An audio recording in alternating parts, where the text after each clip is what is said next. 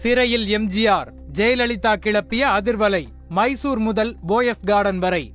Jayalalithaa diary குறிப்புகள் பதினாறு.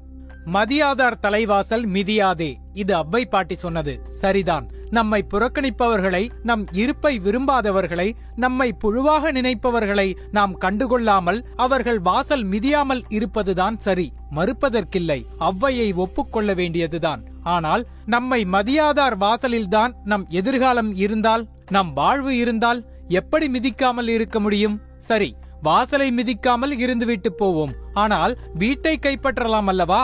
ஆம் இதைத்தான் செய்தார் ஜெயலலிதா. அவரை புழுவாக மதித்தார்கள். அப்போதைய அதிமுகவின் முன்னணி தலைவர்கள். புழுதான் கடுமையான நிலத்தையும் ஊடுருவும் என்பது அவர்களுக்கு ஏனோ தெரியாமல் போனது. அப்பல்லோவில் அனுமதி மறுக்கப்பட்டவர். பொறுத்து பார்த்தார் கெஞ்சி பார்த்தார் அழுதும் பார்த்தார். இனி இது எதுவும் உதவாது என்ற முடிவுக்கு வந்தார். சிவாஜி பட ரஜினி பாணியில் சொல்ல வேண்டுமென்றால் இனி பூபாதை உதவாது சிங்கப்பாதையில் பயணிக்க வேண்டும் என்ற முடிவுக்கு வந்தார். வெகுண்டெழுந்தார்.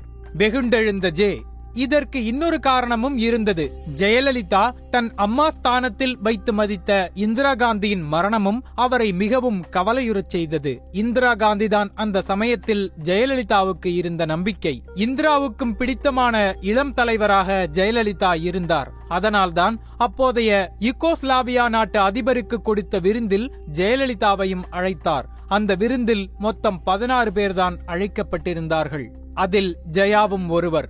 விருந்திற்கு அழைத்தது மட்டுமல்லாமல் அவரை தனிப்பட்ட முறையில் அதிபருக்கும் அறிமுகப்படுத்தி வைத்தார். இதுவெல்லாம் ஜெயலலிதாவின் மனதில் பெரும் நம்பிக்கையை விதைத்திருந்தது. இக்கட்டான சூழலில் நம்மை அவர் காப்பார் என்று நம்பினார். ஆனால் அதிலும் பேரிடி விழுந்தது. இனி தன் இருப்பை காக்க எந்த தேவதூதனும் வரமாட்டான். நம்மை நாம் தான் காத்துக்கொள்ள வேண்டும் என்ற முடிவுக்கு வந்தார். பத்திரிகையாளர்களும் ஜெயலலிதாவை கட்சியிலிருந்து ஒதுக்குவதை கவனித்தே வந்தனர். தமிழக ஊடகவியலாளர்கள் மட்டுமல்ல டெல்லியிலும் தான். ஏனெனில் எம்ஜிஆரின் உடல்நிலை சரியில்லாமல் அப்போலோவில் அனுமதிக்கப்பட்ட பின் ஜெயாவின் நாடாளுமன்ற துணைத் தலைவர் பதவி பறிக்கப்பட்டது. அது மட்டுமில்லாமல் டெல்லியில் தமிழ்நாடு இல்லத்தில் அவருக்கு ஒதுக்கப்பட்ட விஐபி அறையிலும் அனுமதி மறுக்கப்பட்டது. இதற்கெல்லாம் என்ன காரணம்? ஏன் ஜெயலலிதா ஒதுக்கப்படுகிறார் என்று தெரிந்து கொள்ள டெல்லி பத்திரிகையாளர்கள் ஆர்வமாக இருந்தனர். அவர்கள் எல்லோரையும் அழைத்தார். ஒரு அதிர்ச்சிகரமான பேட்டியை சர்வசாதாரணமாக டெல்லியில் அளித்தார். அந்த பேட்டி இதுதான்.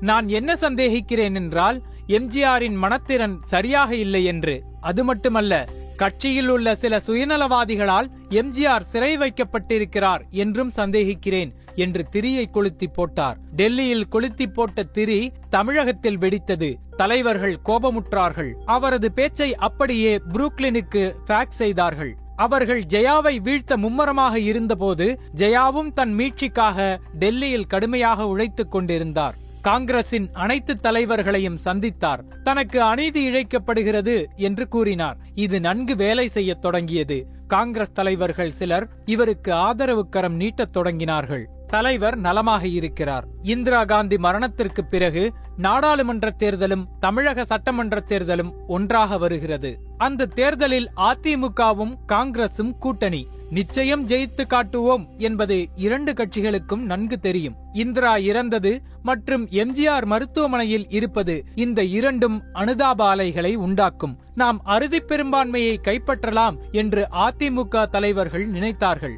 ஹும், அவர்கள் இன்னொன்றுக்கும் திட்டமிட்டார்கள். எந்த காரணத்தை கொண்டும் ஜெயலலிதாவை பிரச்சார கூட்டத்திற்கு அழைக்க கூடாது. இந்த தேர்தலோடு அவர் அரசியல் வாழ்வை அஸ்தமிக்க செய்ய வேண்டும் என்பதுதான் அந்த திட்டம்.